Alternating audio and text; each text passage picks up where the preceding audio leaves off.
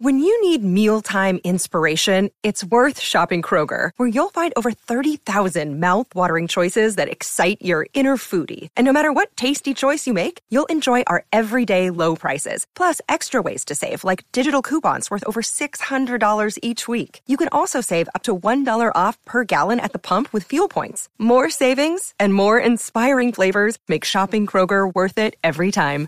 Kroger, fresh for everyone. Fuel restrictions apply.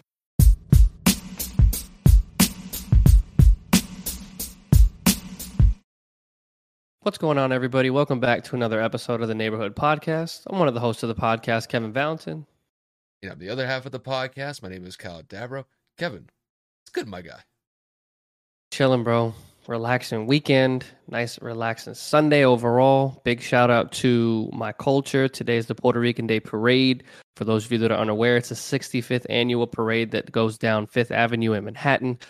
Uh, you know, being a natural Puerto Rican, um, I want to say second American generation, just because my parents were born here, but all my grandparents were born over there. Um, absolutely grateful for the culture that I have and the family that I come from. So just big shout out to my Boricuas out there, man. It's it's a huge day today. When you guys hear it, it'll be yesterday. But you know, for the sake of what we're doing right now, just a chill day. Just got to uh, relax and hang out. Yeah, man. I mean, I'm coming off of watching uh, the new Top Gun movie, which was, dude, it was great. I loved it.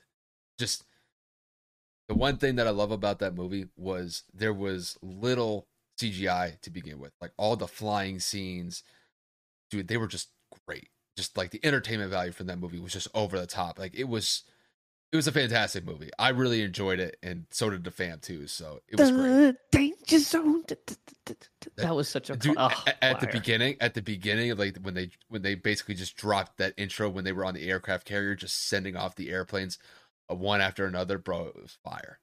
It was Goosebumps, bro. Yeah, it was it was it was really good. So the whole fam went out to go see it. So it it, it was a good time.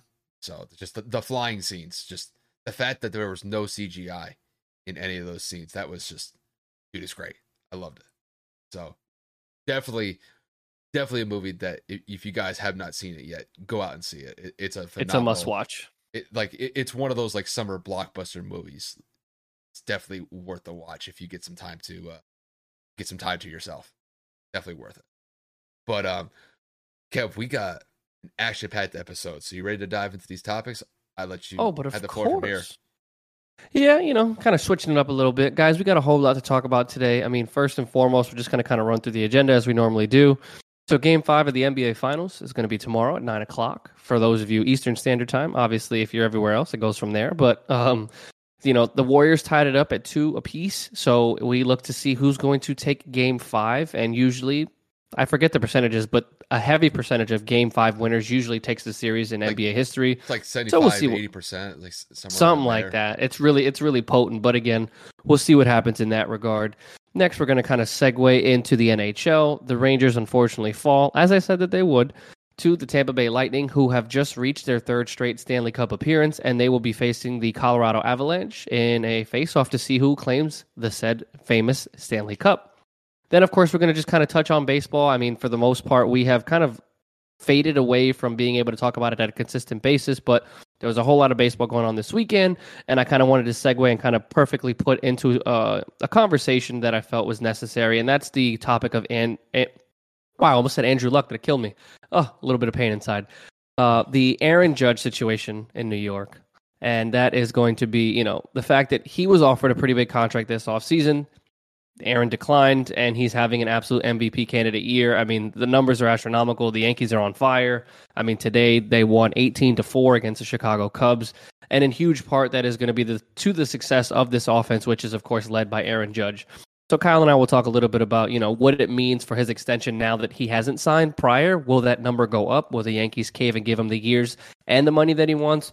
We'll see what happens. But of course, when you talk about Aaron Judge, we have to just kind of have a quick passing and mention of the Yankees and the success that they've been having over the last couple of months. It's June, and the Yankees are absolutely killing it and are the, by far and away the best team in baseball. I didn't see it coming. We've talked about it a multitude of times, and I'm the one that's always saying it's June, but it's starting to get to a point now where it's like, okay, it's June, but holy shit, this team looks like it's World Series bound. And again, I'm not going to get ahead of myself, but it's just the sheer fact of that's how good they are right now. And with how good they've become, we're also going to talk about a big surprise that we have not expected. And that's going to be our biggest shock of this season. And that's going to be the team across the borough. And that's going to be the New York Mets. The New York Mets are the best team in the National League, right behind the Yankees. I believe four and a half, if not five games behind the Yankees for the best record in the MLB. And that is just something that I don't think, quite frankly, Met fans saw coming, but every year they manage to talk like Cowboys fans and say they're World Series bound. So I will give them their due credit. They are actually doing relatively well. But uh, yeah, no, that's a massive jam packed agenda for you guys. And uh, Kyle, you ready to get this started, bro? Yeah, bro. Let's dive into uh, that game five matchup that we got between uh, the Boston Celtics and the Golden State Warriors. Uh, so, how we got to this point, just kind of like a quick summary of the series so far. Uh, Boston was able to take game one on the road in San Francisco. And then going into game two, Golden State was able to even up the series 1 1 apiece. When we went to game three, Game three took place in Boston. Boston was able to get it done, uh, putting them up 2 1 in the series. And then in game four, Golden State was able to match what Boston did in the previous game and take game four in their hands to tie the series up at 2 2 apiece. With game five, it will be back in San Francisco. This is a must win game for both teams. Uh, when you look at the Celtics, uh, the Celtics are going to be on the road. They've had road success in this series already. So they look to repeat that going into game five. And then we look at Golden State. I would imagine that they're going to try to build off of the success that they had in game four on the road with just Steph Curry, just who just absolutely lit it up in game four, dropping over 40 points in a must win game for Golden State. They were also able to get some good contributions from Klay Thompson and Andrew Wiggins as well. They chipped in around 15 to 18 points between both of them, respectively. This is a huge game for both teams. Game takes place on Monday night, so this is going to be something that Kevin and I are going to be watching pretty intensely uh, when it comes to game time. Kevin, to kick this one to you, in this game five matchup between the Boston Celtics and the Golden State Warriors, who do you think is going to take it and why? So this is tough for me because Kyle and I talked about it before we actually started recording. And, uh, you know, before I even get started, shout out to Chef Curry 43 points, 10 rebounds. Kyle and I both called it. He was going to have to put up 35 to 45 points. This man absolutely carries the team and just absolutely puts on a show. I, I think he is the oldest person behind LeBron James to score 40 points in a finals since Bron did it in the bubble. Um, I just, it's absolutely insane the fact that he just went off the way that he did and he just kind of took the the weight of the team and said, you know what, I haven't been consistent enough. Granted, he got support in this game, but I'm saying in general, he just kind of had to get into that rhythm, that groove, and he led the way, man. He, they they win a nail biter for the most part. Obviously, free throws put it a little bit farther out of reach than what it looked to be, but it was a lot closer uh, later in the fourth. But man, you know, Curry went off, so shout out to him. Uh, I'm I'm gonna say this game is gonna be another nail biter. I'm gonna say that you know for the most part, this is going to be kind of a shocker for most people. And I would expect, if not assume and hope that this goes to OT. Curry's been killing you all season, series. I think that Udoka's got to make adjustments, whether that's a double at half to get the ball out of his hands, get a little bit more physical with him, but then again, that's going to put him at the free throw line and get your, you know, your stars in foul trouble. But I think Udoka's going to kind of make some big adjustments, and they're going to try to get the ball out of Steph's hands and make others beat him. With that being said, I think that the unsung heroes are going to be in this game a combination of two people, Andrew Wiggins and Jordan Poole. Klay Thompson's been way too inconsistent. His shot selection has been questionable all series and all postseason.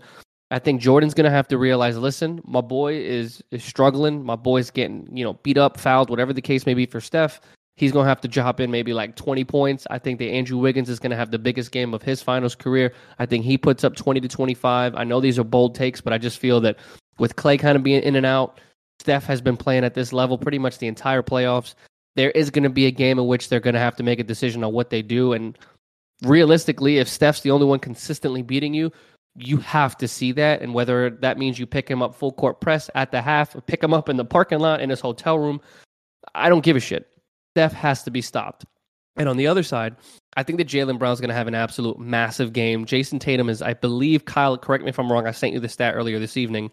Jayson Tatum is four or five turnovers away from having the most turnovers in a finals run in history, which is absolutely insane considering the man is averaging upwards of 25, 26 points per game in the finals.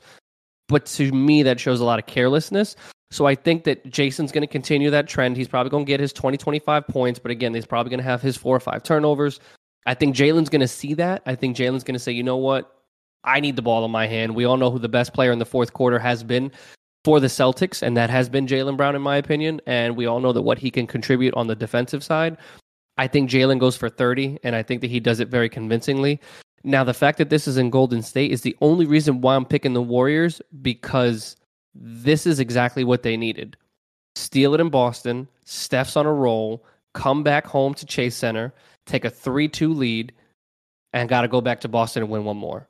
I'm not saying that it's it's it's definitely going to happen that way. Although I did pick Golden State in six, so that would make me correct exactly. But I, you know what I'm saying. It's just a matter of what is going to transpire through this game. And I think that if Golden State can limit the turnovers and those two supporting cast members can contribute, obviously Steph still got to give you 20, 25 points. Maybe not 30, 35, but he's still got to get you buckets. Um, and obviously, Klay's got to give you his 15 to 20, whatever it is he feels like contributing in that moment. But again, Andrew Wiggins and Jordan Poole are going to be the heroes for me in a very, very, very close Warriors win in game five. Well, Kevin, I'm going to pick Golden State as well. Uh, I just have it happening a little bit differently than you've outlined. Um, I'm, I'm of the mindset that Steph's going to go out and give us another 30 point performance. Now, when you look at Steph throughout this entire series, I mean, it's safe to say that dude, he's been cooking. I mean, he dropped 43 in game four. The guy is averaging pretty much around like 34 to 35 points a game just with the scoring output that he's been able to put consistently throughout the entire series. And I think he's going to realize look, this is game five. This is a pivotal, potentially a series uh, deciding game here. And I think he's going to go out and take that same energy and that same motivation that he had in game four and give it to Boston once again. Granted, it won't be a 40 point performance. Uh, that's just kind of how I see it.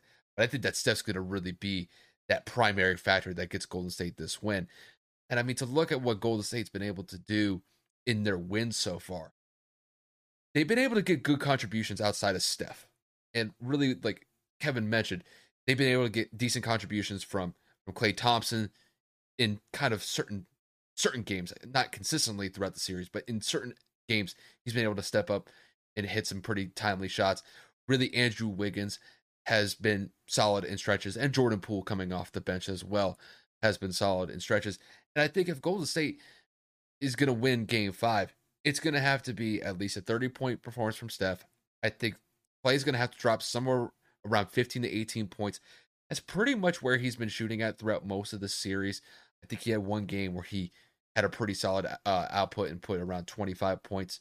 But those 25 point performances from Klay are pretty spotty at best.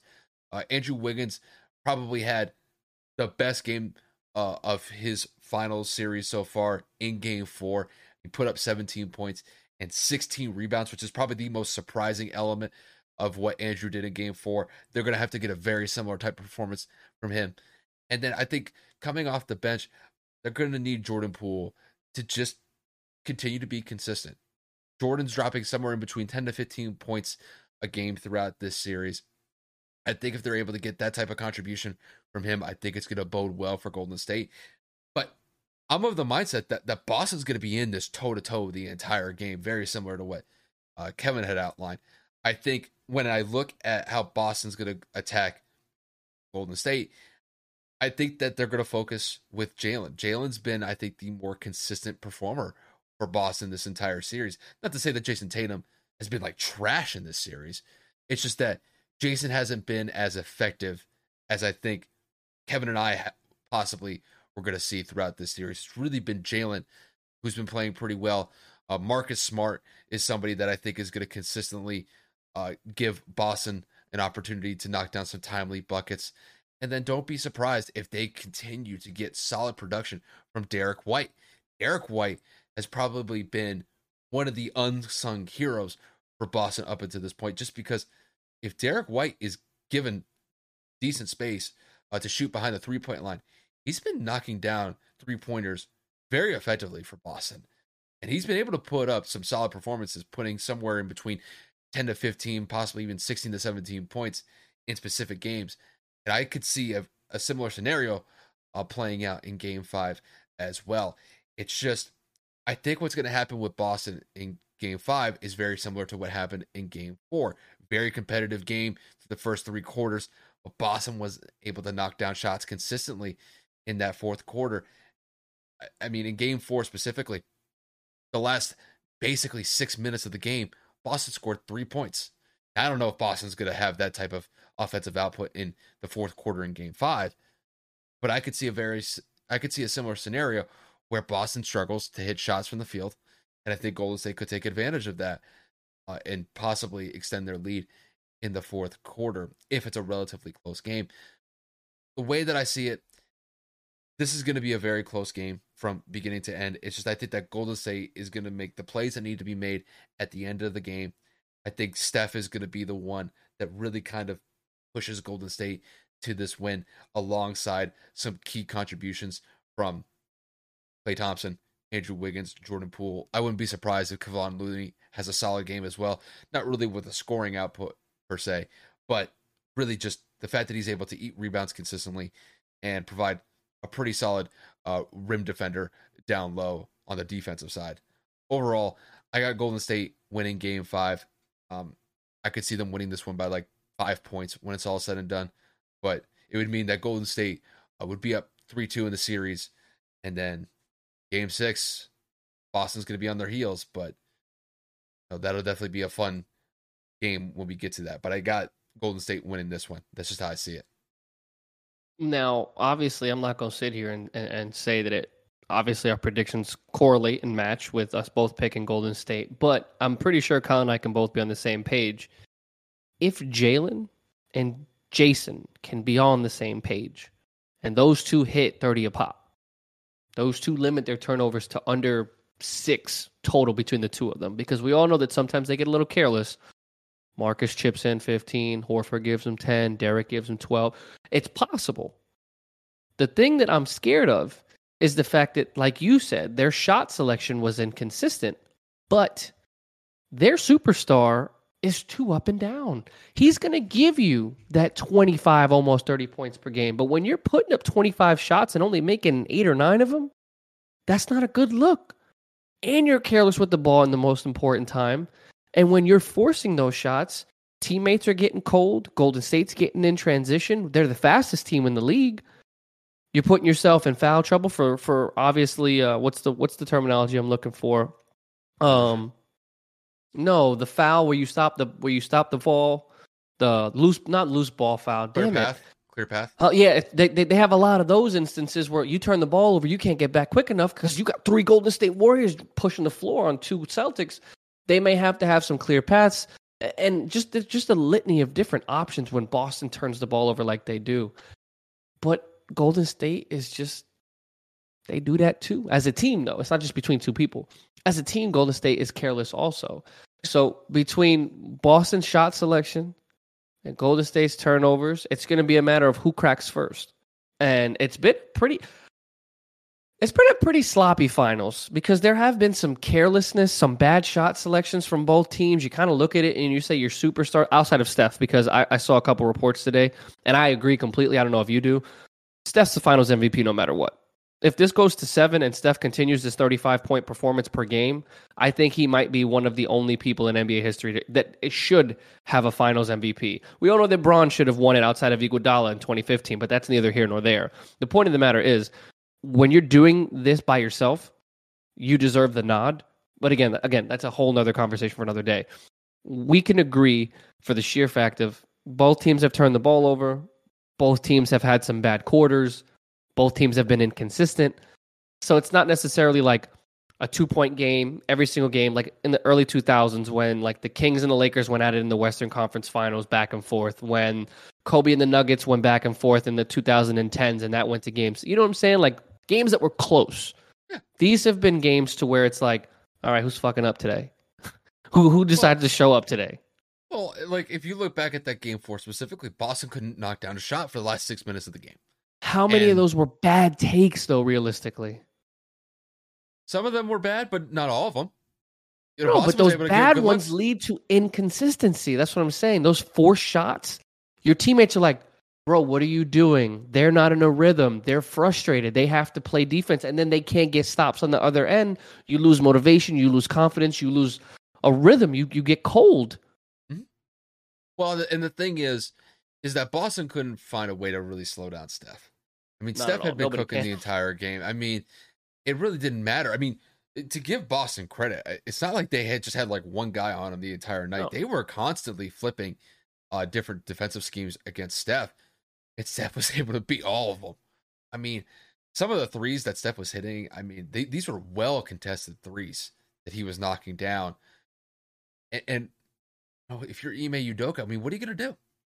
I mean, you can only play, you know, unless you get a block shot.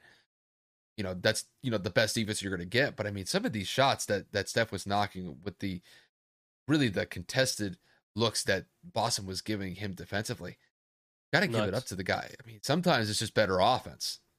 You got to live with the results in that case. I think the one thing is, I think Ime can live with that. If if Boston's giving their best defensive performance against Steph and Steph's still knocking it down, you know what? You give it up to Steph. I mean, he's the greatest shooter of all time. You got to give it up to him on that. What I don't think Ime is going to accept is the fact that they scored three points in the last six minutes. That that Facts. that that's the part where he's going to be like, boys, we got to tighten up here. We got to play better Get than to, this. get, Like, it, get it together. yeah, because you know, I mean, three points. That's you can't have that. Granted, they- Unacceptable, bro. They, they, granted, they didn't score three points. Um, In the the- quarter, yeah, I think they scored 19 a quarter, but there there was a large stretch in the fourth quarter where Boston couldn't. they just couldn't get going. anything going. Yeah. Yeah, because early in that fourth quarter, both teams were kind of going back and forth, knocking down shots. Right. It's just that Boston went so cold. Very similar to what Golden State was dealing with in game one, where Boston got on a roll and Golden State just couldn't hit anything. Shit, So- Golden State in game six, oh, excuse me, game three, too. They had 11 points in the fourth. I know. Yeah. That's what I'm saying. That's It's been a back and forth of like poor performances in the fourth. Realistically, it's kind of just like, bro, what the fuck? You know, you know the funny thing is, is when I look at this series so far, I have to be honest with you. I think Boston's been the better team so far. I agree. And even with that said, the series is tied 2 2. And I think in large part, Steph, I, I can't say this is like a scenario where Steph is single handedly dragging this team to a 2 2 um, series tie right now. I can. Not, not to the degree of what LeBron was doing. That's what no, was- that's a whole different concept. No, but when you look at it, it's a hundred percent. If Steph ain't here, this is a wrap. Now, like the way that I phrase it is that he's putting the team on his back. There's no doubt about that. The point that I'm making with the dragging part is LeBron dragged that team. Like I That's mean, a difference, though. That's a that's a that's a roster that is like a G League affiliate team without LeBron. Yeah. Yeah, I mean, because I mean, when I look at Golden State, I mean, Golden State is good, still getting good contributions from Andrew, Klay, Jordan, even sometimes Kevon Looney every now and then. Like these guys are able to show up relatively consistently. When you look back at that that that Bron era, his second stint with the Cavs, bro, some of those rotations that they were running with uh with Jr. Korver. I mean, outside of Kyrie, like you know, Kyrie was you know the, the lone exception, but sometimes even Kevin Love, a lot of those guys just wouldn't show up, or if they did, it would be very spotty, be very Yeah. inconsistent. But at least with Golden State, Golden State is running, you know, solid rotations outside of Steph. You know, they're able to get decent contributions from Jordan, Klay, Andrew. It's just sometimes when those guys go cold, Golden State's screwed. Because then at that point, Steph's Steph can't carry like can't carry that much weight on his back. The fact No. of the matter is, is that you know you got Draymond, who's probably having the worst offensive finals performance I've seen in quite some time. It does not help, and I, I mean, I can't say like defensively he's fine. Defensively, Draymond's not the issue, but offensively, dude, it hurts to watch him play offense. It's like Ben Simmons type cringe.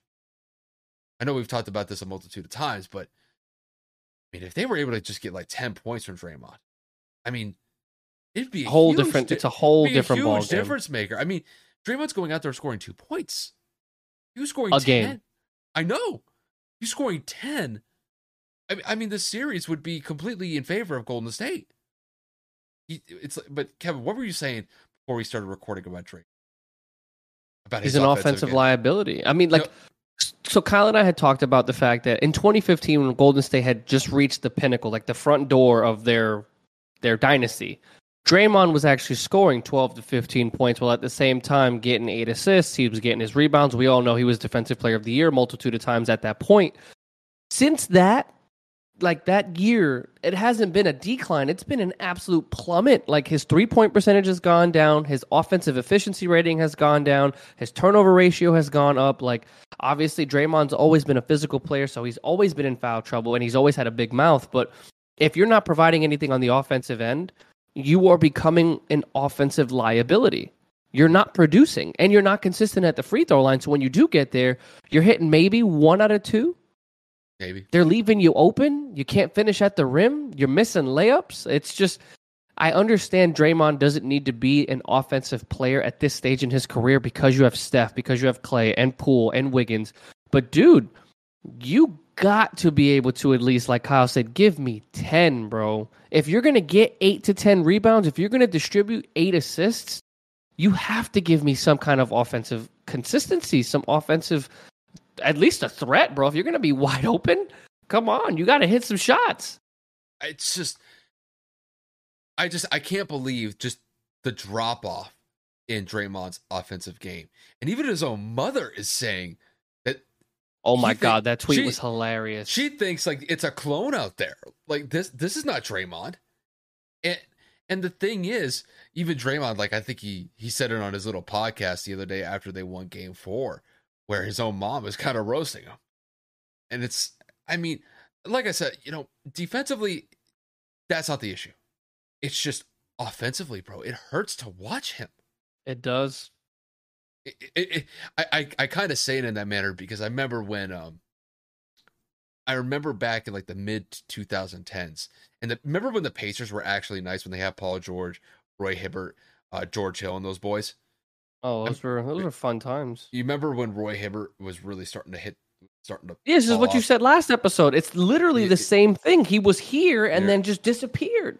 It, like, and the thing is, like Draymond you know, Draymond is not like a big like Roy Hibbert. I mean, they're two different players in that regard. Yeah, Roy Hibbert was a seven footer. He was a, a genuine uh, center that was averaging like you know almost twenty points and but, I don't know double digit rebounds. But but it looks like Draymond on the offensive side has just like become obsolete.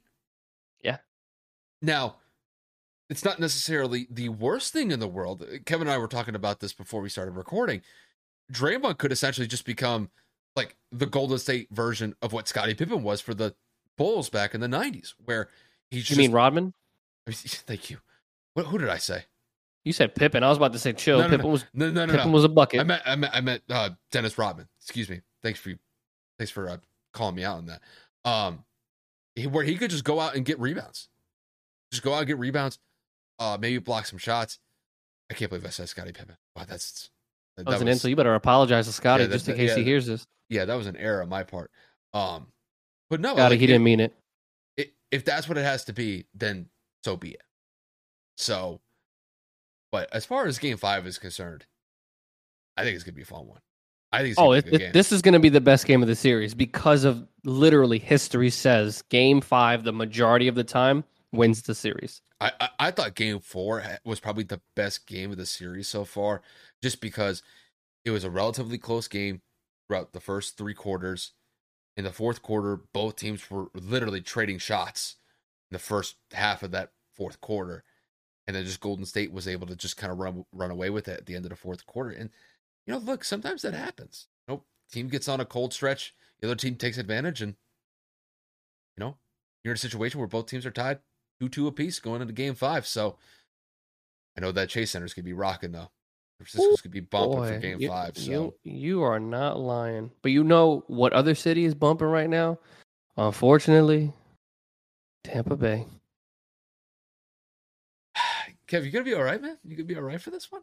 Hey, I said it before the series started. I expected it to end in five. It went six. It is a miracle, but at the end of the day, the Rangers made it to the Eastern Conference Finals. I'm excited because it was an overachievement. And I don't mind seeing history. I just don't like Tampa Bay Lightning fans, especially ones that I know for a fact never watched hockey until the, they started winning. Oh, just Oh, like the Bucks. Oh, me? Not you, dummy. Oh, because because I gotta fit that description now. But but the point is, you watch the games all season long. That's what I'm saying. You no, go not- to not- games. You worked not- for the arena. Yeah, yeah, okay, okay. That's I- I different. where- We're talking about people coming that don't watch sports that are just like, bro, the bolts all the way. And I'm like, when the Bro. fuck did you watch hockey, bro? bro. It's the vibe. It's just vibes, It's bro. the vibe. It's the bandwagon. That's not a vibe. That's called being a dick rider. I'm not letting that one up. Let me know when the Lightning were ass 10, 15 years ago and tell They me fucking half that They- roster. They weren't asked 10, 15 years ago. They were always. Were they nice to- relevant? Were they relevant? Were they winning the Stanley. Cup like they are right now? They were relevant. They were getting to the Eastern Conference Finals. They weren't getting to 10, the Stanley 15 years ago when we were ago. in high school? 10 years ago? Yeah. They were, if you were to go back 10 years ago, they were playing against the Boston Bruins in the Eastern Conference Finals with a young Stammer, a young Victor Hedman.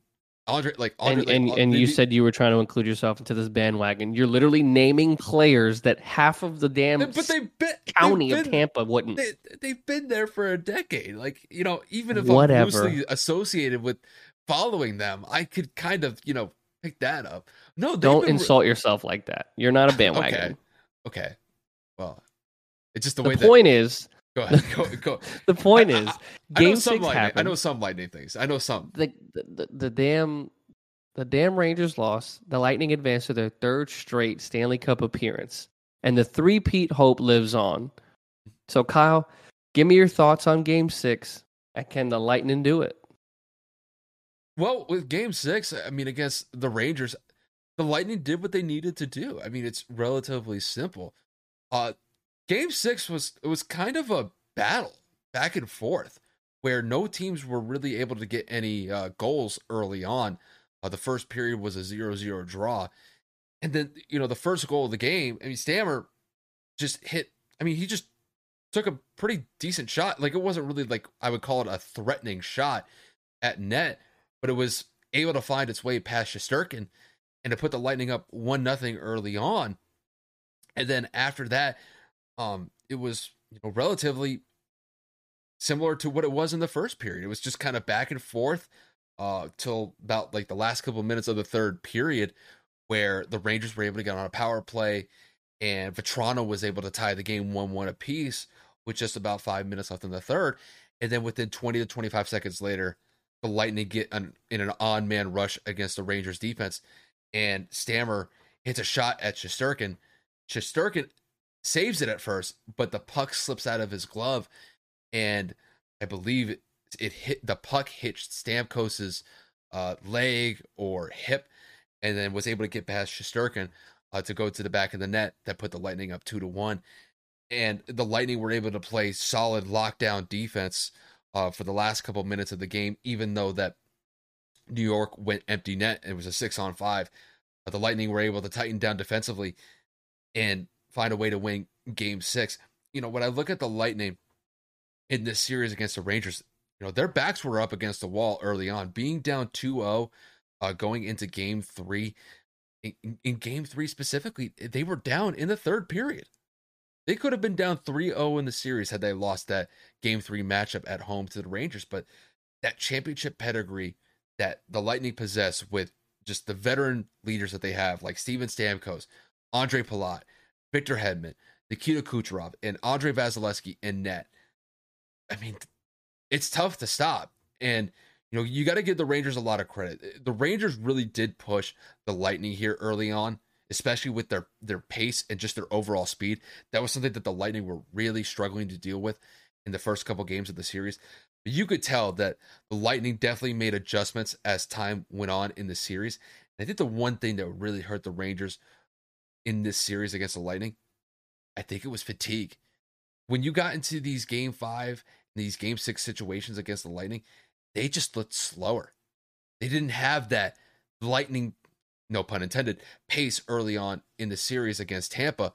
But you could tell that the last two series, which both resulted in seven game series that the Rangers had to play in, I think that came to be a factor in this series. And I think when they got to game five and game six, they just didn't have the same energy and just didn't have the same effectiveness that they had earlier uh, in the series against the Lightning. And I think that's where it kind of bit them in, in game six. It just it didn't seem like the Lightning, it didn't seem like the Rangers were firing on all cylinders like they were earlier on. And, you know, you got to give Tampa credit. Tampa was able to take advantage of the Rangers' youth and inexperience and turn it against them. And I think the Lightning, they'd already been to two Stanley Cups in a row. And, you know, in that game six situation, they knew that it was going to be a fight. It was going to be a dogfight from beginning to end. They've been in these situations before, and their experience, I think, really came to be one of the biggest factors in why they won game six and just their overall effectiveness, be able to score timely goals and really be able to lock down defensively. I mean, Vasilevskiy in, in closeout games has been damn near perfect. I think in the last eight closeout games, I think his goals allowed average is like 0.5 or 0.6. He's not allowing any sort of goal pucks to get behind him in these really pivotal series deciding games. And it showed once again. You know, granted, give the Rangers credit for being able to uh, tie the game at 1 1 uh, late in the third. But when Vasilevskiy was needed, he stepped up huge for Tampa. And that's why they're going to another Stanley Cup. And when you look at this three-peat possibility, you know, Kevin and I were talking about it consistently throughout the season. But, you know, in these playoffs, they've been able to show that not only is it a possibility, I mean, it's right here. I mean, we're in the Stanley Cup and they're back in it once again. I mean, to go to three straight Stanley Cups is nothing short of phenomenal. I mean, just the team that they have assembled with Jon Cooper leading the way as their head coach, just the individual coaches that they have uh, underneath Jon Cooper, it's just been phenomenal.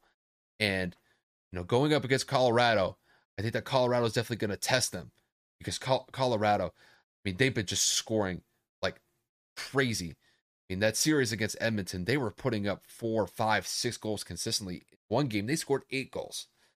So, you know, Tampa's definitely going to have their work cut out for them in the Stanley Cup against Colorado. But they have the experience. They've been there twice in the last two years, won both of them. They play their cards right. You know, we're talking about a three-peat here, which we haven't seen in any North American professional sports since the Lakers did it with Kobe and Shaq. So I got to give the Lightning a lot of credit. They showed their resolve in the series against the Rangers, but they're going to be put to the test against the against the Avalanche uh, when it comes to the Stanley Cup matchup. But it's going to be a fun one for sure. Yeah, for someone who uh, would say that they're a little bit of a bandwagon, that seems like a lot of detail. But you know, it's neither here nor there. It is what it is. Anyway, um, looking at it just from a box score perspective, and again, just I, am not knowledgeable in hockey, but I know that numbers do speak volume. And of course, like Kyle said, aside from fatigue and inexperience, New York got outplayed. Dude, the Lightning shot 31 goals. excuse me, they shot 31 shots. The Rangers only got 21. The Lightning were able to only limit their takeaways to, excuse me, I still can't speak and I'm getting frustrated. the Lightning had 12 takeaways. The Rangers only had six. I mean, you know, these are massive, massive numbers. And of course, at the end of the day, it, ended up being, like Kyle said, one of the most clutch players of the recent years to go out there and score in the fourth, excuse me, third period. Um, see what I mean? Hockey just messes me up. And then I, am I'm, I'm just angry at the fact that my New York team lost. Um, you know, pretty much what I'm getting at is New York was burnt out. They had just played two back to back seven game series. Their motivation was crushed when they lost late in game three and then they go and they lose the next one at home. Uh, excuse me, the next one in Tampa, embarrassingly four to one. So whatever confidence they had at 2-0 was gone now that it was tied two two, and it just kind of continued throughout the rest of the two games that were out there. Granted, they were both closer, but you know New York just couldn't get it done. New York's defense was not able to keep the puck away from the, the goalie, and it just it you know what I'm saying it kind of just it gets to a point now where you look at it and you say we did everything we needed to do in the two games. Why in the hell were we a completely different team in the last four? How did we go up 2 0 against the two time defending champs and lose four straight? So when the Rangers got to look at it, you know, let's take this on the chin and say, you know what? we had a great run. We had an embarrassing ending to it, but this is this is how you build. Kyle has reminded me a multitude of times with all teams. This is what happens. You gotta you gotta play championship teams. You gotta play good teams. You gotta lose a couple of times to build that that grit, to build that chip on your shoulder, and say, "I'm not doing it again."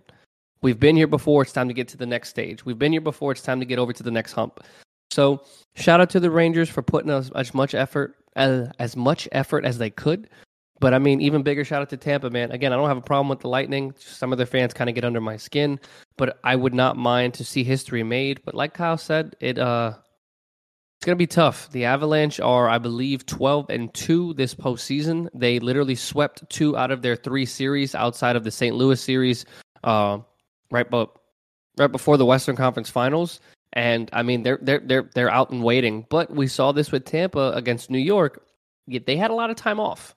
They've been chilling for about a week now, so that could mm, work in Tampa's favor, and they could say, you know what, we're not the Rangers. If we get a 2-0 lead, we're going to capitalize. We're not going to let them get comfortable. We're not going to let them get hot. And who's to say that Tampa can't go on an absolute intense run after just winning four straight games after being down 2-0? They know what's at stake. They know what's on the line. I feel like Tampa can make a run and make history, but only time will tell, man. It's going to be a great Stanley Cup final for sure.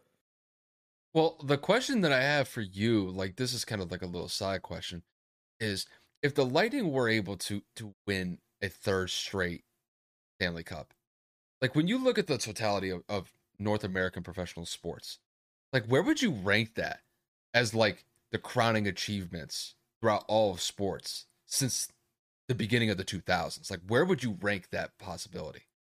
I mean, that puts them in history, bro. We're talking about MJ's Bulls. We're talking about the Yankees in the 90s. We're talking about freaking the, the, the, the Lakers in the 2000s. It, the, these are honorable and true definitions of legendary runs. These are just dynasty level teams to you look at in sports you tell your kids about it. Like I lived through some of the greatest sport runs in history. I watched Kobe do it. Granted, we were too young when Michael did it, but the point is, it still happened within not just our lifetime, our parents.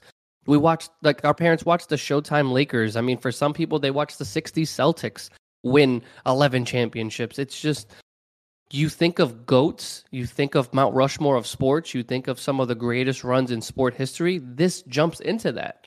Three-peats don't come often. I mean, the Patriots were one of the best teams in the 2000s in the NFL. Even they couldn't do it. Hmm. It, it, it goes to show how hard it is, bro. Because, like, to me, I mean, this this goes as like one of the crowning achievements if they were to win three straight championships. I mean, when you look at like the entire gamut of really the major professional sports in in North America. I mean, you look at the Patriots. Yeah, they won three Super Bowls uh, in four years in, in the early 2000s. I think they won three Super Bowls in five years in the uh, the mid 2010s. You look at the Golden State Warriors in the NBA; they were able to pull off uh, three championships. I think within in five four. years, four or five. 2015 they won. 2016 they lost to the Cavs. They got KD and won two. They got 2017. Yeah, they won, but they won back to back. Um, yeah. those two KD years. They, they honestly could have won three straight. Had um had KD the injuries not, not happened to yeah. Klay and KD. Because against Toronto, I think that would have worked well in their favor. But um, I'm trying to think of what else. I mean, the Spurs won five route. I think like a 10 to 12 year stretch. It was more like almost like a 15 year stretch. Yeah, it was weird because they won in '99 with Duncan or '98 with Duncan, and of course, um, of course, now I'm gonna forget this man's name, David Robinson. Yeah, and then they went and they won in 2004. Tony Parker. No. Yeah, no. They won in 2003. 2000. Mm, no, Kobe. No, 2003 was the Pistons. Because no. they went 2000, 2001, 2002. Then the next year was the, the Pistons. No, the Spurs won in between them. That's impossible. They went to four straight finals. Shaq said they, they didn't go to four. They missed oh. a year. Oh. They missed a year. So then that's the Spurs. They got and then got, the Spurs won in 2007. Yeah, the Spurs beat the Lakers in the Western Conference Finals. Finals in, in 2003, and then the Lakers went back to play the Pistons in 2004. That that right. I think that's how uh that that played out. But I mean, I mean, just I mean, just looking at just like the accomplishments though, like of those teams. I mean, the one thing about those teams is like they all had like legitimate superstars. With the Lightning, I don't know if they you could necessarily say It was the yeah, you're right. It was the Nets. They went back to the finals again, but they faced the Spurs in 03. Yeah. But I, I mean, the Lightning have probably what I would say is like probably the best goaltender in the league with Vasilevskiy, or at least one of the top three. And then when you look at their their star uh, their star players, I mean, would you say like like Steven Stamkos is a superstar, like in the NHL, like uh, like uh, on the same level as like an Alex Ovechkin, a Sidney Crosby, like Probably not. if you're I- putting it in the upper echelon like that, probably not. And again, I'm not going to sit here and pretend I know hockey, but when you say Crosby and Ovechkin, everybody knows those guys are on Like a different top- level. yeah, like I've always kind of seen those guys as a little bit more superior than Stamkos, but that doesn't diminish what Stamkos has done. And and to go along with that, they just have a great supporting cast across the board.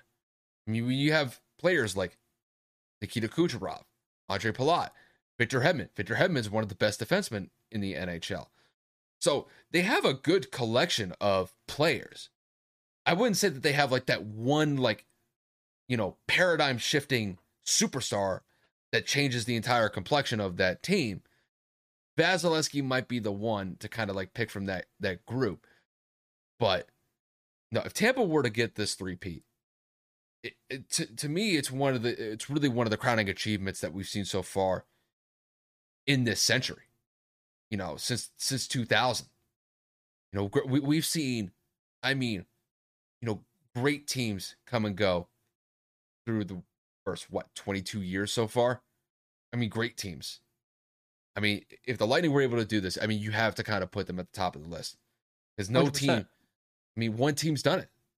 One team throughout most of the major sports in the United States and you know, North America, you could say, only one team has done a three-peat. That was the Lakers. That was in the NBA. Now, granted, you know, you had the Bulls in the '90s do it twice, but repeats are tough to come by, bro. Those are starting to beco- almost kind of become that three-peat is elusive. Impossible, It's like elusive. There's just so much parity. It doesn't really matter what league it is. And to be able to go to three straight championships at, at the level of the competition where it's being played now, it's like you said, it's almost damn near impossible. So the fact that the Lightning were able to do it, it's really a testament to how good that team is. We just don't typically see that very often. But Not Um, at all. but I mean, with that said, uh, we get to transition to some uh, some positive topics uh, for Kevin's sake, because we get to talk a little bit about his Yankees. And um, well, I guess if we're gonna transition into the Yankees topics, we're gonna talk about who's probably been one of the biggest players for the Yankees so far this season, and that has been Aaron Judge. Uh, It's safe to say that Aaron Judge has been on an absolute tear this year so far. He is displaying an elite level of dominance so far. Granted, we're only halfway through June, but he's one home run shy of 25 home runs. He's probably the league leader, um, or I would say probably the AL leader in the MVP race at this current moment in time. He's basically one of the most pivotal factors in why the Yankees are where they are right now. It's not only the best team in the American League, but they are the best team in the MLB by a substantial margin, I should add, as well. Now, the interesting part is Aaron Judge is playing on a contract year, and he is definitely not only showing his worth, he is proving it basically every time he steps out on the field wearing the pinstripes. Now, Kevin, to kick this one to you, with the start that Aaron Judge has been on, how do you think this is going to play out in the offseason when the Yankees and Judge go back to the negotiating table? This is going to be probably the most painful offseason the Yankees have had in quite some time. And the reason I say that is because, like anything else in sports, you make an offer to a superstar and you hope that he takes that offer because, God forbid, like right now, in terms of a business aspect, if he overplays that offer in terms of him balling out, that offer literally is completely irrelevant and what he wanted is now going to have to be paid tenfold. To put it into context, the reports were the Yankees offered him a 7-year, $213.5 million extension to put him into the remaining contract which is another year into a 8-year, $230 million contract. Aaron Judge turned 32 months ago. Going to be making around 30 31 million dollars per year which is great but not ideal for what he wants in terms of what he's been able to put out on the field. Aaron took the gamble and said i'm betting on me. I want more money or he wants more years. From what i was reading he wants more years he wants to be tied for the foreseeable future now in my opinion i would only give him 6 to 8 years here's why we did this with A Rod. We gave him like a 12, 13 year contract. We have freaking Bryce Harper out here under contract till he's in his 40s. We have Mike Trout here under contract till he's in his 40s. You don't know, especially in this sport, because of how long the seasons are, how much you're going to get from him in the back half of that contract. Are you going to be paying him 30 plus million dollars at 40, 41 when we don't even know if we're going to be good when we don't know if we're going to be able to build around this team. We did it with A Rod. We made this mistake already. Are we going to do it again? I don't know. Personally, I don't think that we need to go out there and give somebody 10 or 11 years. If we're giving you the dollar amount per year, that should be fine. I'm not saying give him a three or four year deal like we did with LeMahieu, but dude, eight years at 30 some odd million dollars a clip, I thought he would have jumped at the bit for it. But now that he's actually going out here and putting up MVP numbers like he did in 2017 when he was robbed by Jose Cheating Altuve and them shitty ass Astros, it, it, it, looks like they're going to have to up that offer significantly. And it looks like he's going to be paid upwards of 300 plus million dollars. And it looks like to divide that amongst the yearly rate, you're going to have to give him a 10 plus year contract because you're not going to be paying him 40 million a season. I mean, I get where the New York Yankees and where the evil empire, sorry, there was a freaking uh, gnat in front of my camera. Um, it, it just, it looks like that's what's going to happen. 24 home runs, a 318 batting average, 48 RBIs, and we're talking about the best record in baseball on the best team in baseball. He's carrying us. Now we are getting production from a lot of players like Anthony Rizzo, and we're getting a couple of of, of, great pitching performances from Taillon and Cole and Nestor Cortes. Like the, the team is playing well. It's not getting twisted. It's not because of Aaron Judge that we're winning, but he is a massive factor into why this is happening. Now again, I'm not uh, a, a, a, GM or a front office member or a financial advisor, but if I'm looking at Cashman as a Yankee fan now with him putting up the numbers he's put, bro, give him a check. Give him a blank check. We can't afford to have this man walk away. He's literally one of the best Yankees over the last decade. We cannot let him walk away in free agency. He wants 10 years, you got to give it to him. Now, obviously, you got to bite the bullet and you're going to have to pay him over 30, $300 million a year. It is what it is. This is what you pay for, unfortunately, when you're talking about best players in the league. Harper's getting it. Trout's getting it. They're all outfielders. They all play defense. Granted, Aaron Judge isn't stealing bases like Bryce and Mike, or you know, getting consistent, you know, Silver Slugger and, and MVP awards like the other two. But when Aaron is healthy, he's at that that upper echelon of top outfielders, if not top players in the league.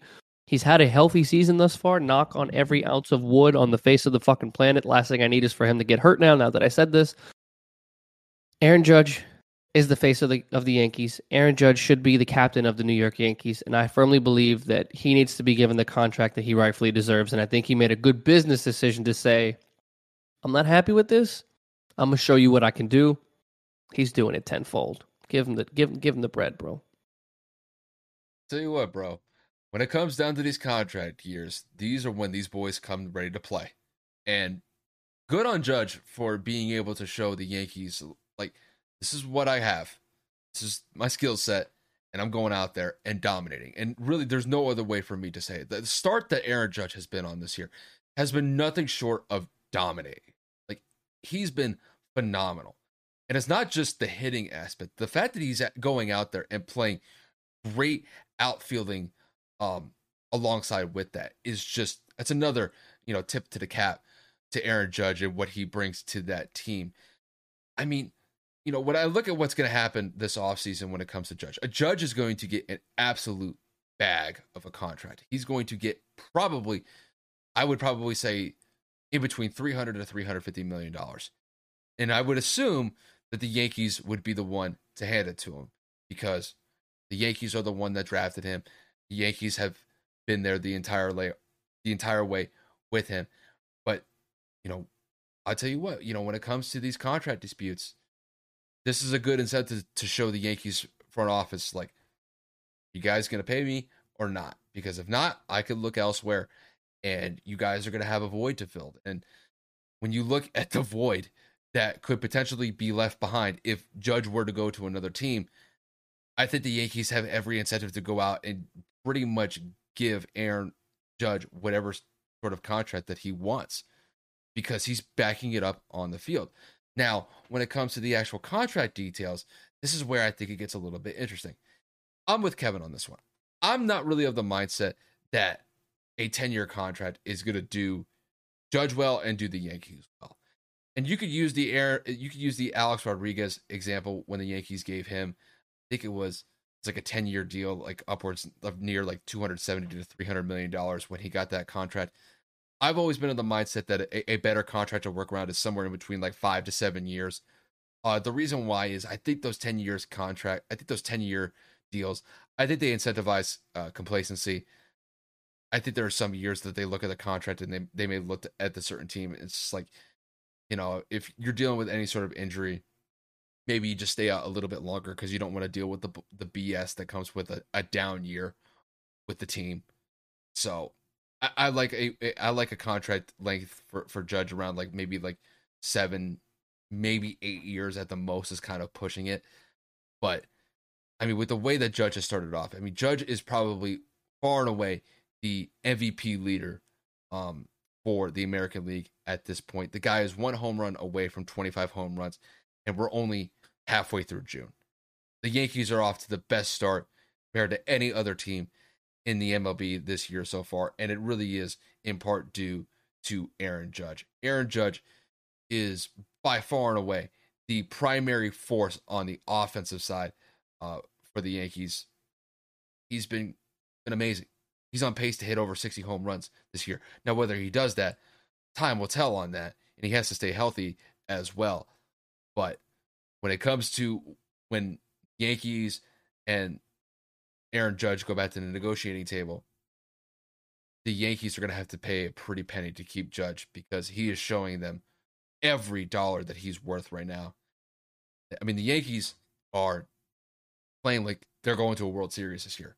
Granted, we're not at that point yet. We're still relatively early in the season, but it's guys like Judge that can make that possibility a reality, and uh, that'll be a very interesting uh, conversation to have that actually happens, and you know when that conversation goes back to the negotiating table. All in all, you know Judge deserves everything that he'll get this off season because it's going to be a lot of money coming his way, and he'll deserve every bit of it. And the crazy part is with sports and free agency, Kyle, it happens every year in every sport. If they not gonna give it to him, someone else will. Exactly. And it's it's not even a, a fathom of an idea of well, he plays okay sometimes, or like he has moments like where, where teams are gonna like think about it. No, no, no. This is Aaron Judge, one of the best outfielders and has been when healthy, as I stated before, mm-hmm. in the league. A multiple time gold glover, a, a, potential MVP candidate, as we've seen before. Damn you, Jose Altuve. Um, dude, this is this is no joke. Mm-hmm. The Yankees need to be quick on this because I'm sitting here and I'm looking. The All Star break is coming. We're going to talk about whether or not we actually make it to the postseason in terms of whether we have a first round bye, whether we get to the World Series, whether we win, whether we lose. This series, his numbers are going to get better, barring he goes into a 30 game slump he's going to catch a fat bag and he's going to get offers and put stuff on the table from other teams all off season long. You don't want to wait until he gets that offer to where it's like, here's 400 million, be the face of our franchise. I know Aaron's probably not going to want to go somewhere he's where he's going to lose.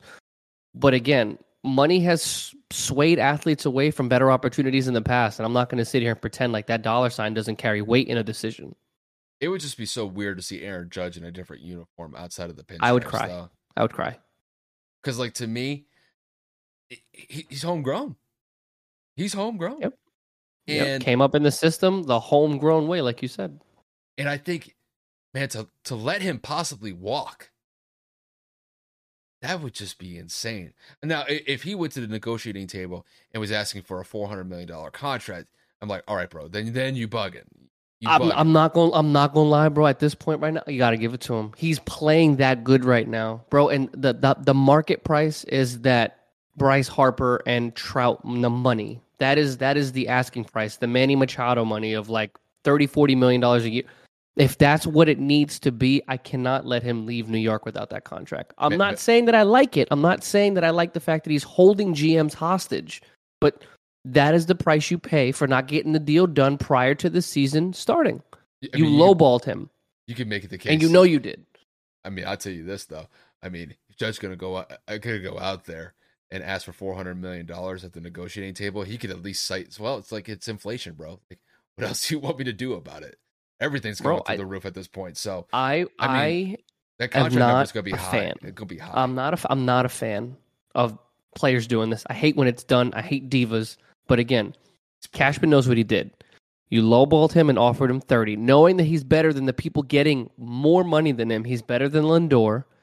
In, in in instances, he has been better than Harper, and I know that Harper has the hardware to show otherwise. Mike Trout has been completely unavailable the last two seasons, and he's getting up there in age too.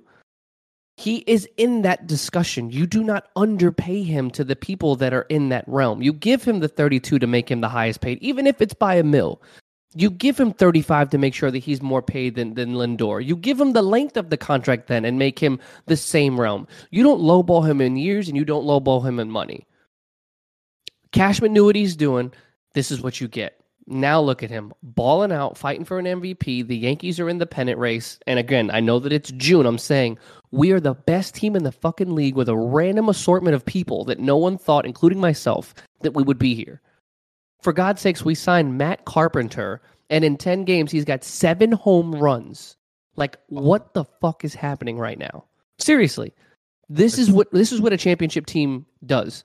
They make a run and they, they, they do it with a random group. This is a championship team in terms of potential. Not a person, not two people, a team. Everybody's cooking. Well, that's going to be our next segment, and that is just the phenomenal start that the Yankees have had so far this season. They just finished a series with the Chicago Cubs where on Sunday they beat the Cubs 18 to 4. They were smacking those motherfucking baseballs out of the stadium all weekend. Uh, The Yankees are on a roll, and honestly, Kev, that might even be an understatement to say that they're on a roll. They are on fire. And, you know, when you look at their last 10 games, they've only dropped one. I think in the last 20, I think they've only dropped like two or three. Like, this team is just firing on all cylinders. Now, granted, they are your team, and I know it gets you excited whenever we talk about the Yankees. But this, this, this start has been just outright insane, knowing that we were kind of seeing the Yankees as like a mid level team this year. We didn't really think that the expectation was going to be that high, but they have proven us wrong, and they've proven us wrong by like a fucking mile. So, Kevin, to kick this one to you, with the Yankees starting 44 and 16 through their first 60 games, are you just shocked by the start that they've had so far this year? Shocked would be an understatement, bro. The fact that we talked about this right as we started recording, once again, because we typically, you know, try to get an understanding of where our points are going to go in this in our segments. The Yankees are pitching the ball better than I've ever seen in years. Taillon is seven and one. Cole is five and one. Montgomery is well, he's only two and one, but I mean, you know, it's it, he's playing out of his mind in terms of like consistency. He's only got a two point seven ERA. It's just a matter of the offense not really backing him up sometimes in the games that he plays. Cortes is five and two. Luis Severino is freaking four and one. Like we literally have a total loss count between our starters of six. Six losses between our five starters. That's crazy. It's just whatever the hell is happening right now. I'm not going to jinx it. I ain't going to say a, a damn thing. We're playing great baseball. The offense was never a problem for us. We already know when you have the bats of Giancarlo Stanton Aaron Judge. Now, obviously, Rizzo is coming into that offensive firepower. When Joey Gallo is on and and Gleyber Torres is playing well, dude, we're not a rolling over kind of team. The issue has always been it's either we can't pitch or we can't hit. Now the pitching has been the most consistent that it's ever been in the last decade or so, and the bats are flying. Bro, I think we've scored 10 or more runs like seven times this year already. In baseball, for those of you that are unaware, that doesn't happen very often. This isn't college. This isn't softball. No disrespect to women. I'm talking about just like soft pitch softball, like, you know, like a men's league and like the weekends and shit. Like, this is this is this is not some rec league shit. This is the majors, and we're cracking the ball at a ridiculous rate. Overall, the team is playing great. We're playing solid on the road.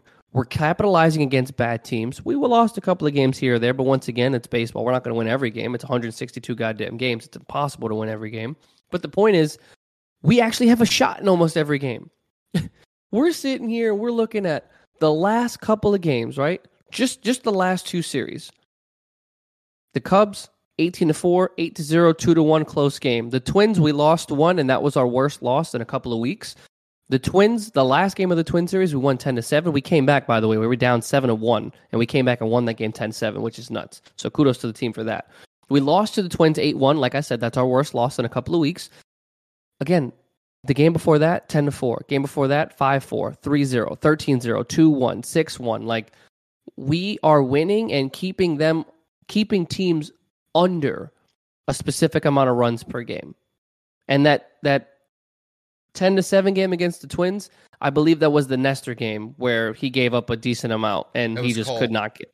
oh, Cole. it was Cole. That's right because we came back. That's why Cole got the no decision. The Nestor game was the game before that, 8-1.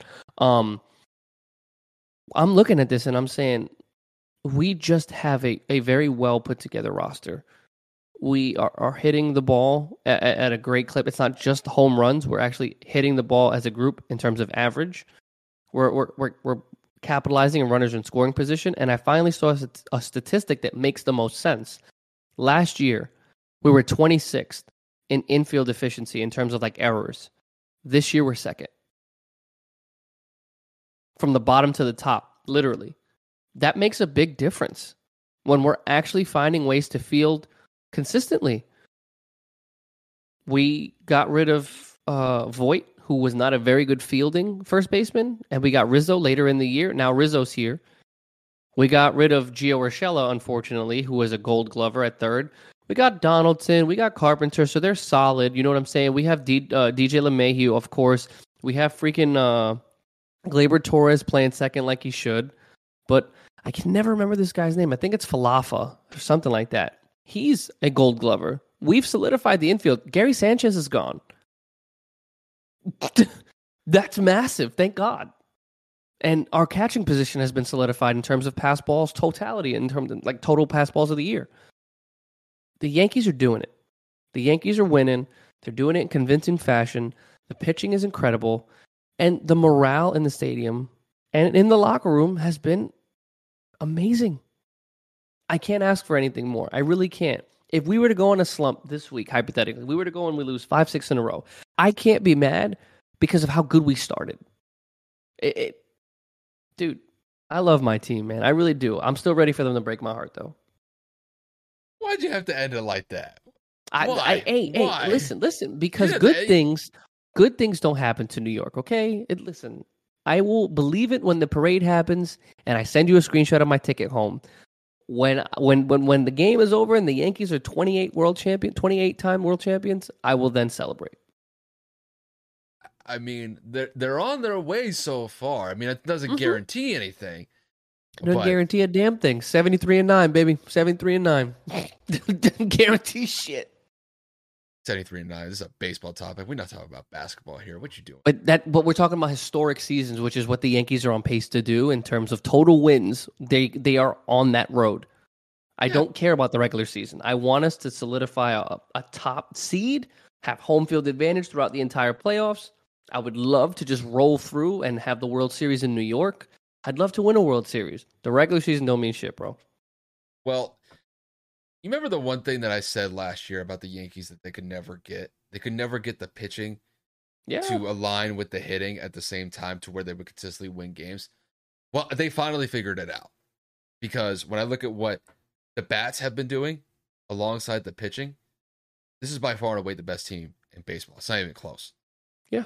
I mean, when you look at the series that, that Kevin had just outlined, I mean, in the last three series, there's at least one game. In some of these series, there's multiple games where the Yankees put up at least 10 runs or more. I mean, putting up 10 runs is an impressive feat. And what they did on Sunday against the Cubs, putting up 18 runs is just, well, first of all, it's disrespectful. The fact that the Yankees were hitting that well is disrespectful because the Cubs just apparently pitching was just not their strong suit going into Sunday to give up 18 runs. That's just that's just horrendous pitching. But no, the Yankees have been phenomenal this year. And the expectations that Kevin and I had for the Yankees going into this year were not that high. We looked at the Yankees as a mid-level team that could maybe claw their way into the playoffs as maybe a wild card. And that was pretty much it. There was no way in hell that we would see the Yankees sitting at a 44 and 16 record, the best team in the majors, and you have somebody like Aaron Judge who is playing essentially MVP type baseball. There is no way that anybody could have told us that this was going to happen when the season was just starting. There was no reasonable expectation that we had for this team. Like, I can't believe that the Yankees are getting not only great hitting, but the pitching has just been phenomenal. Like Kevin outlined, I mean, the starting pitching between Gerrit Cole, uh, Nestor Cortes, Taillon, uh, Severino, these guys are dealing. They're just phenomenal this year so far. Now, granted, it is June. We're halfway through June, and there's still July, August, and September to go through. So, you know, it's not to say that the Yankees are just going to continue this winning path the entire way through without sort without some sort of slump. They are going to hit a slump. It's just a matter of when. But I just think this team is just they're just on one right now. You know, the fact that they're getting such good production outside of Judge, it really kind of goes to show how deep this team is just with the bats alone. Giancarlo Stanton has been absolutely phenomenal when he's been healthy. Uh, Anthony Rizzo has been hitting freaking moonshots since he first arrived uh, to New York, just specifically this season. He's been absolutely phenomenal. And then when you look at guys like Matt Carpenter, who just showed up a couple weeks ago, he's hitting dingers. And not only that, I mean, you know, they're getting Jose Trevino. Um, he's hit a couple game winners uh, in his relatively short stint with the Yankees. Gleyber Torres has done very similar to what Jose Trevino has done. He's been very good in stretches. It's just overall, the Yankees have been phenomenal this year. Will it keep up? I have no clue. But I mean, if they're able to keep winning at this type of clip for the next month or so, I, I mean, they're going to be by far and away the best team in the AL when it's when it's all said and done by the end of the year. Because if they're able to win like sixty percent of their games from here on out, I don't think any so I don't think any team in the AL is going to be able to catch them. I think the only team that may make it interesting is maybe the Astros as far as the best team in the AL. But the Yankees are just on fire right now. We'll see what happens if they can keep it up. But this is a dangerous team. And we'll just see whether or not that they can carry all the way to the playoffs. I mean, it's I'm happy. I'm not going to sit here and complain. And does it bring me joy that Boston is 12 and a half games back?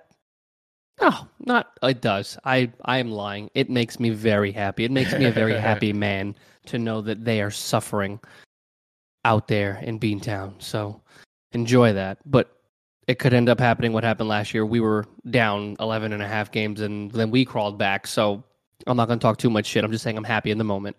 I mean, you look at some of the better teams in the league, right? You know, just outside of just the Yankees, the Twins, 35 and 27, the Astros, 37 and 23. And then you flip it over to the National League. And the team that we're going to bring up next, the team that is actually surprisingly, unfortunately, The second best team in the league, it's going to be the New York Mets, our little brothers across the bay in Queens, and they are 39 and 22. 40. Uh, They're huh? Oh, they just lost right now. No, they won. Oh, they're 40 and 22. They, they yeah, they just won. So the so the Yankees and the Mets, they're the first two teams to get to 40 wins. I would I- give I- them their credit. Kev, I gotta ask you, how does that make you feel that the Mets are the second team in the majors to get to 40 wins? Listen, listen, listen, listen, listen, listen, listen, listen. Before we go out here and start bragging and giving them all their flowers and shit, let me just be frank. New York, the best city in the fucking world. All right, this this shows it. All right, if the Mets are winning, the Yankees are winning. The world is poised for destruction. Okay, because both New York teams are not supposed to do this right now. It's usually supposed to be one, and it's usually us. The Mets had their year in 2015. They fucked up and they didn't win if the Yankees and the Mets end up in the World Series, the city of New York will completely implode within itself. Like it's the last time it happened was 2000. I'm just saying that was that was historic. Being alive at that point, granted I was 6. Yeah, I just turned 6. That was pretty awesome. I'm not to lie to you. That was pretty sick. But the point is I'm looking at this and I'm saying, "Damn, the Yankees and the Mets are the two best teams in the league. The Mets have not been this good since 2015. The Mets went out and signed Max Scherzer. They got rid of Syndergaard. They got Lindor a few years back. Like they're actually playing really, really good team baseball. Like I said, they're 19 and 8 at home. They are kind of in a little bit of a slump. They're 6 and 4 in their last 10. So, you know, they're kind of like up and down at the moment. Atlanta's also won 11 straight. Let's put that out. Let's put that out there. So they're clawing their way back into the NL East. But in terms of as a unit, as a team, the Mets are actually playing really, really solid baseball. Their pitching staff is really electric. Their offense is really fun to watch. They're a very well rounded team as well. Like I said, New York, the best city in the world. But anyway, you know, and then you go and look at see uh, what wait, aren't there some other teams in the NL that are really solid? The Dodgers are 37 and 23, the Padres are 37 and 24, the Cardinals are 34 and 27. There are a lot, a lot, a lot of competitive teams in the NL, and granted, the race between the top of the NL versus the AL is a lot closer. But overall, man, the Mets are doing what they need to do. So I'm gonna give them their flowers. I'm just not gonna give them the hype that the Yankees are getting because we all know this happens every year. Not to this extent, but the Mets start to win, whether it's a six, a seven game win streak, they start to claw their way back into the East. In this case, they're leading the East. And then out of nowhere, they just met. they just collapse. History tends to repeat itself. They are the most accurate representation to the Dallas Cowboys in the sport of baseball, to where they have a couple of games where they play lights out, they fall apart, and then everybody says, Oh, we're going to get it next year. Granted, where I'm comparing a 16 17 game season as opposed to 162, so it's a lot harder to say that. But Met fans are Met fans, and they always will be. They get overzealous, they get overexcited, and this is this is what happens. But again, I'm giving them the credit. They're a great team. 39 and excuse me, 40 and 22 is a great feat. Two New York teams are the best teams in baseball right now. I'm not necessarily upset, bro, because at the end of the day, as long as it ain't the Red Sox, I really don't care. There's not really much hatred for the Mets. Like I said, it's kind of a sibling rivalry. My uncle's a Met fan. My uncle rest, my other uncle, rest in peace. He was another Met fan. I got some good friends of mine that are Met fans. They're good people. It's just, you know, Met fans tend to just be dicks. And not that Yankee fans aren't, but it's just we're dicks because we're used to winning. They're dicks because they're jealous of us. That's just a known fact. But other than that, man, I'm happy to see the city of New York in terms of baseball doing well. And uh, if I ended up getting a Subway Series, I might actually go home for a game if I could afford it. I'm not going to cap. That would actually be crazy to know that 22 years later that happened again in my lifetime. So I wouldn't be mad. Well, eh, I, I, guys, I always make this joke about New York City because eh, Kevin can fully attest to this. When it comes to New Yorkers and how they feel about New York City, it's as if the they're basically the center of the universe, and everything else just revolves around New York City and, and all the five Correct. boroughs associated associated with it. It's just Correct. I see it as this is just this is just I I think it's poetic justice, bro. The the fact that you have the Yankees and the Mets succeeding in the manner that they're doing at the exact same time when nobody was really expecting that either team would be at this point right now. So, I mean, as far as I'm concerned, I have no problem with the idea of the Yankees playing the Mets in the World Series.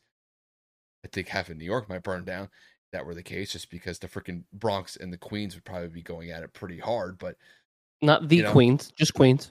okay, sorry, Queens. Letting you know. Whatever. I don't care. It's not my city. We're we're the only borough that has the in front of it because we lit. That's the difference maker. Duh. Yeah, bro. The the Yankees win. The New York Yankees, not the Mets.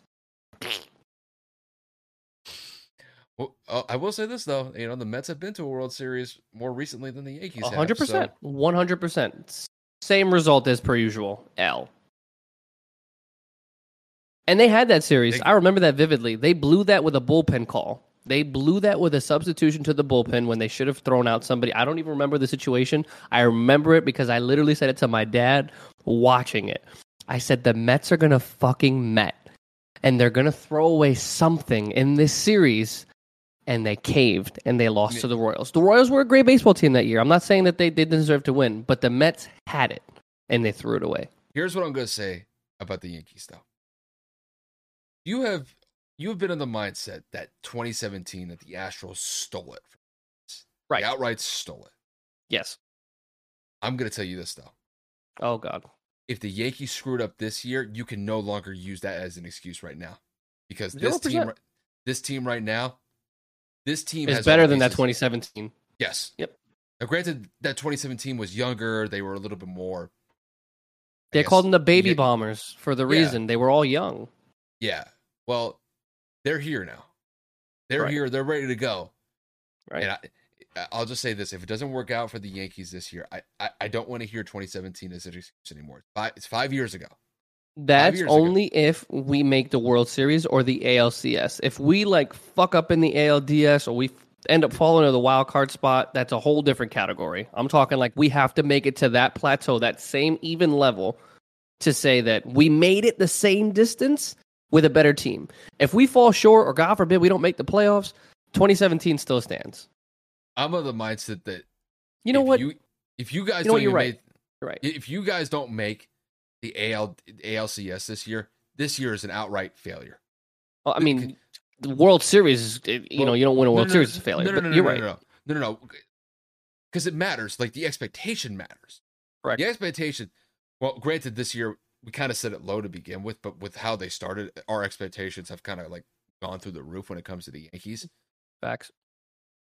If they screw this up, uh, no, granted, if they get to the World Series and they lose, hey, it happens. Right. Granted, you, you don't want to be on the losing side of a World Series, but at least they could say, we got to the World Series. It sucks losing it. Don't get me wrong. But this team, if they keep playing in the manner that they are right now, and they lose before the ALCS, I don't know how you're gonna feel about that. But I could I can hmm. kind of guess. I can kind of guess what what would happen if that was the case. Half of New York might burn down if that was the case. Yeah. Especially uh, uh, especially I'm I'm going to Cashman's house and I'm gonna say, if you don't sign that check right now, you and me are gonna have a whole different conversation. That'd be a particularly fun one too. I know you have those type of conversations, bro.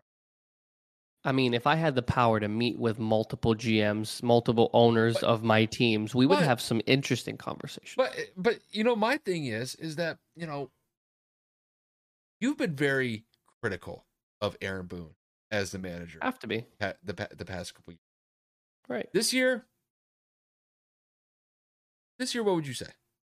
Say about Aaron Boone this? I can't sit here and say that he's fucking up. It's really hard to fuck up a team that's actually going out there and putting good offense on the table. It's hard to be upset that the infield is actually holding up and minimizing errors. It's hard to, to put the blame on him and say that he's been put in bad situations for substitutions, pitch hitting. The Yankees are doing good. Typically, managers don't really manage when winning. You know what I'm saying? It's it's not because of him that we're dominating. Our offense is just hitting the ball well. Our pitching staff is doing the complete opposite, making sure that the other team doesn't. To me, managers really come out when you're in that medium stretch, when you're winning close games, when you're in the playoffs and you have to make those late game decisions. And you have to make that executive decision to say, you know what? This guy sucks against lefties, but he's on a roll. He just retired six in a row. I'm going to let him rock because that's the old fashioned way. I will start to give Boone more slack when some of those more decisive, close, important games come August and September roll around and this team actually has its own identity. Right now, it's early. Right now, we're just coming up to the halfway point. Games, I'm not going to say don't matter, but you don't have to outcoach the other team right now. Well, like, you know, my thing is, like, let's say, for example, like Aaron Boone made, let's say he made a pitching change late in the game, but it's the right move to make. You know, you're you're bringing in a reliever, you're bringing in a closer, and it just doesn't work out. Like, you know, guy's given an opportunity, but he blows it. Like, right. you know, it, it, it's kind of like like who are you going to put the responsibility on? Like, you could put it on Boone, you could put it on the player. Like, you kind of have to kind of assess those those situations differently. But with this year, I think he's been great. Yeah, I, I really can't for, for everything that's on it. Yeah, I really can't criticize him and really the decisions that he's made. And granted, I mean the players are kind of making it eh, well, let's easy say, for him. Yeah, his job is a lot easier when these guys are going out and performing. And you know, by and large, you know, pretty much everybody is. So, you know, you can kind of just lay back in the cut and chill for a little bit, knowing that Facts. basically chew like your sunflower whole... seeds, chew your gum, whatever you got to do. Yeah, you know, you got to cuss out the ump every now and then. You know, I just, I just get mad, and we've talked about this for years before we started recording because of analytics because of modern day technology, you tend to fall in love with a data sheet as opposed to what's in front of you. Mm-hmm. And I can't stand that because you're supposed to trust your gut. It's baseball. I understand that, you know, you tend to throw 30% more curveballs to the right handed batter. And obviously, the curveball is the relief pitcher's most dominant pitch. And the hottest player on the team is up to bat. He hits curveballs but bro, you have to be able to make a, a judgment call. He's hot. He's retired six of the last seven. He's, he struck out four of them. You're going to put in someone that's cold. You're going to put in someone that may not be accustomed to the spotlight because the analytics say to put him in. It, you can't just rely on data. Baseball, sports are more than just numbers. And his judgment calls over the last couple of years, both in the postseason and important games in later into the season, have been – questionable at the least. And we're we're not baseball experts. But when you look at the numbers and you look at the situation, we have watched games on the phone and I and I've screamed in your ear, why in the fuck is he coming in? Why did you just pinch hit this guy? Why is Gary Sanchez starting behind the plate knowing that this pitcher has no control? You know what I'm saying? Like there have been plenty of instances where his decisions have led to us losing. Now the players have to execute. But if you don't put the player in that situation because you're the manager, maybe that doesn't happen. Again, it's it's dependent on the player actually being able to make a successful outing, hit, decision.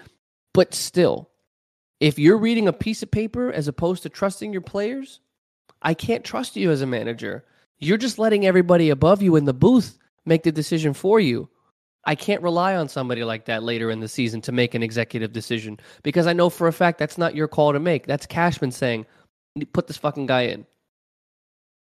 Well, you look at it this year, I think. right. Large, this year's been great, but I stand decision, by my point. Fair. That's fair. But, well, I mean, we're halfway through June. I'm happy. 44 bro. and 16. Uh, I'm happy. I'm ecstatic. And I just I just want us to stay consistent. I don't need us to win 12 out of 15. I don't need us to win 20 in a row. Just want to be consistent. Let's stay ahead in the AL East at the minimum. Let's just keep a top two spot, get into the playoffs, and then we'll make our run. That's all I want. And health. That's it. If they, if they win 60% of their games from here on out, they'll be fine. I'm good, bro. I'm good. Even if that means we don't get the top seed, I just want people to know that we are back. We are here and we can we can make a run. Yeah, it's just you know we'll see what happens. We're getting into the dog days of summer, so it's gonna be very interesting to see how this plays out. But Yankees Don't are a good grueling. So are the Mets. So are the Mets. Correct. So But Kev, I think that just about wraps it up. Uh, we we knocked out all of our topics. So, um, anything you want to say before we end up wrapping this up?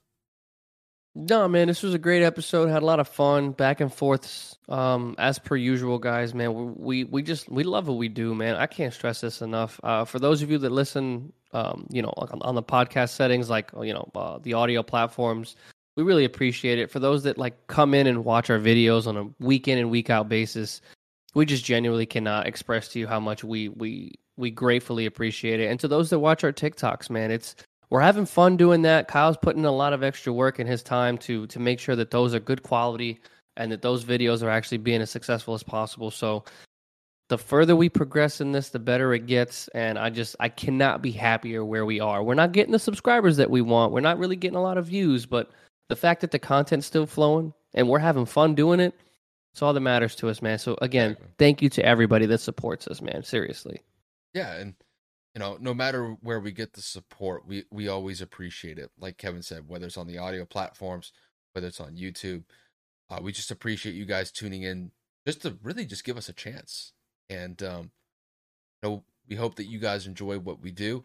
I know Kevin and I do. We always enjoy it every time we get on the mic and so much talk fun. about sports. So, you know, we definitely enjoy it. We hope you guys do too.